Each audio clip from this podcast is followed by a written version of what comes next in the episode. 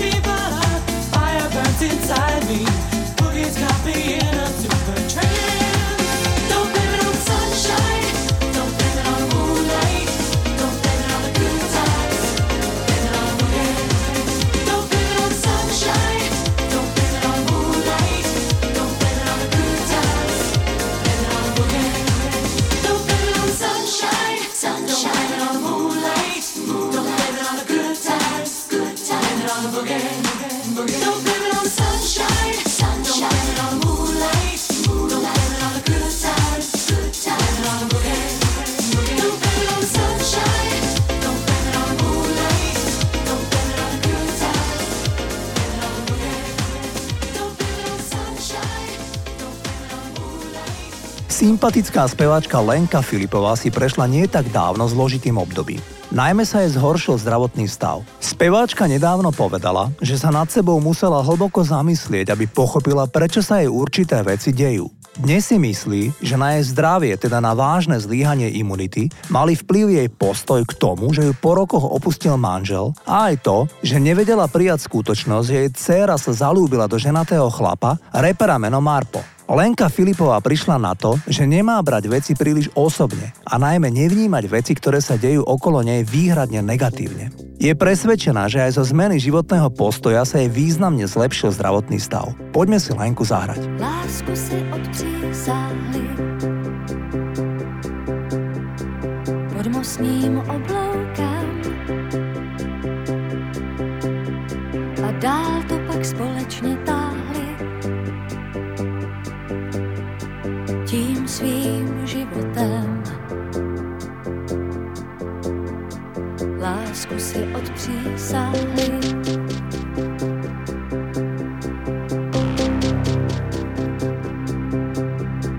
Měli jen skromná přání srpnových létavic a snad kromě milování je netrápí.